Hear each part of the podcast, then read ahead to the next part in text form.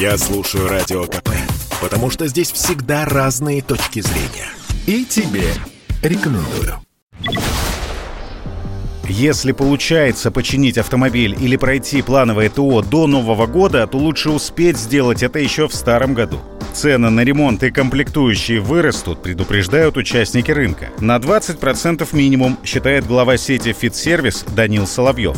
И это не заговор внутри станции техобслуживания, а объективная реальность, отметил главный редактор журнала «За рулем» и ведущий автомобильной программы на радио КП Максим Кадаков под больший удар попадают те комплектующие, те запчасти, точнее, которые поставляются к нам из-за рубежа. Таких комплектующих огромное количество, и понятно, что вот продолжающийся пандемийный период, когда поломаны логистические связи, когда некоторые заводы останавливаются, все будет направлено, в первую очередь, все производственные силы на то, чтобы обеспечить конвейерную сборку, поставку деталей на конвейер. И уже только потом будут обеспечиваться каналы поставки запчастей. Если сегодняшнюю цену принять за 100%, то где-нибудь через полгода мы на 5, на 7, может быть, на 10 процентов будем иметь прирост цены на ремонт, включая, значит, и стоимость запчастей, и стоимость обслуживания.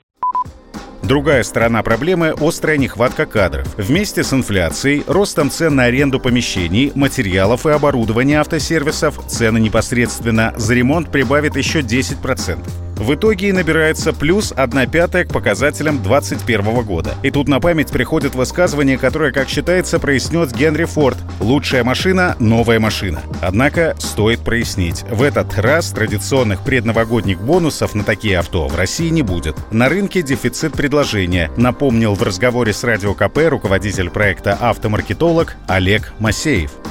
Скидок вряд ли вы сейчас увидите, ну, за это, может быть, за редким каким-нибудь исключением. С точки зрения повышения цены сейчас рынок подошел к черте, когда цены настолько высокие, что они приводят к охлаждению интереса со стороны покупателей. И в ноябре зафиксирован снижение трафика в дилерские центры. Скорее всего, э, эта тенденция продолжится. С одной стороны, есть нехватка автомобилей, с другой стороны, цены уже настолько высокие, что многие предпочитают отложить покупку нового автомобиля до лучших времен.